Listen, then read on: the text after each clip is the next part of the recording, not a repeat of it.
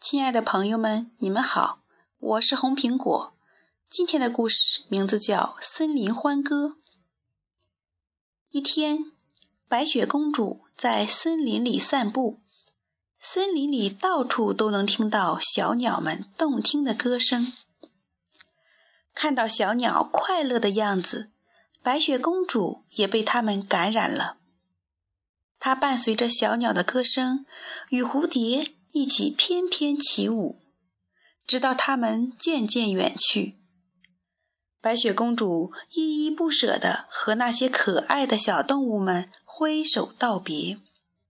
这时，小矮人们正好经过这里，看到白雪公主开心的样子，爱生气喃喃地说道：“如果她能一直见到小鸟和蝴蝶的话，她该有多高兴啊！”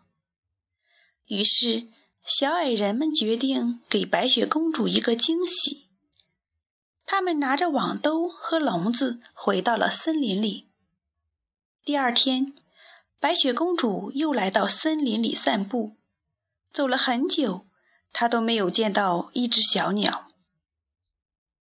为什么小鸟和蝴蝶全都不见了？白雪公主感到很疑惑。就在这时，小矮人们唱着愉快的歌向她走来。亲爱的白雪公主，我们要送给你一个惊喜。”爱生气宣布道。“是吗？是什么惊喜呢？”白雪公主感到非常好奇。这时，小矮人们把一个大笼子放在白雪公主面前，里面装满了小鸟和蝴蝶。现在。你可以一直看着他们，他们也不会再离开你了。”爱生气得意地说。小矮人们本以为能看到白雪公主快乐的笑脸，可是正好相反，她看起来很难过。白雪公主，你怎么了？万事通关心地问道。“我知道你们这么做是为了让我开心。”可是我不需要这个惊喜。白雪公主摇着头说：“你们没有发现吗？被关在笼子里的小鸟停止了歌唱，蝴蝶也都不再翩翩起舞了。”白雪公主说的没错，小鸟和蝴蝶在笼子里都变得很安静。小矮人们这时突然意识到。他们犯了一个很大的错误。我们知道错了，我们现在就把他们放出来。”爱生气宣布道。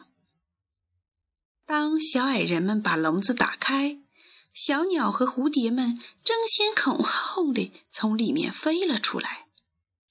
小鸟们又唱起了欢快的歌，重获自由的小鸟和蝴蝶们本体有多高兴了。它们展开轻盈的翅膀，不停地在小矮人的头顶上来回盘旋着。森林里又恢复了往日的活力。看来，只有在森林里自由自在的生活，才是他们最快乐的事情。